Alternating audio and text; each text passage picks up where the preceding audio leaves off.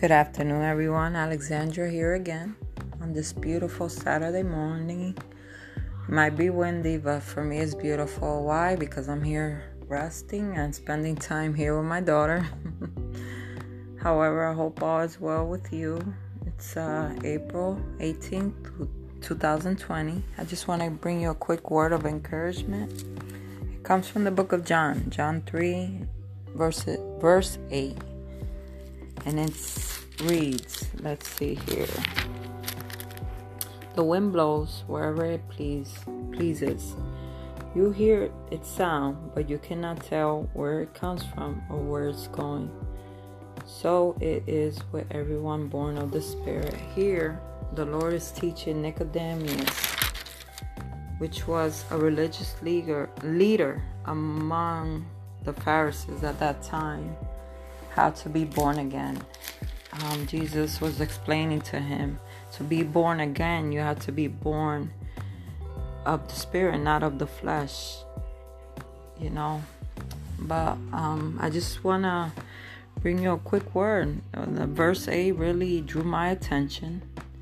And this is what um, spoke to me. So I wrote a quick, um, you could say something to really reflect on. And it reads Just as the wind blows, trust.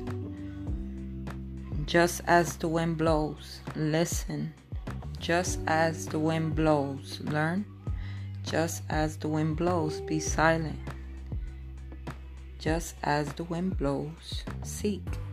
Just as the wind blows, hold on. Amen. So, in other words, um, maybe you are lacking trust now and believing in the Holy Spirit or what the Lord has spoken over you, or maybe you have doubted or you're wavering in your faith now today whatever's the problem, whatever the issue in your mind or your emotions, whatever it is, I just want to encourage you hold on to the Lord. Seek His counsel through the Holy Spirit, seek through the Word. Sometimes, you know, we we act like God. We're trying to figure it out. Sometimes the Lord wants you just to trust. Sometimes the Lord just wants you to sit. Sometimes the Lord just wants you to be silent for you to hear him clearly. So, if this is you, just be encouraged by this word.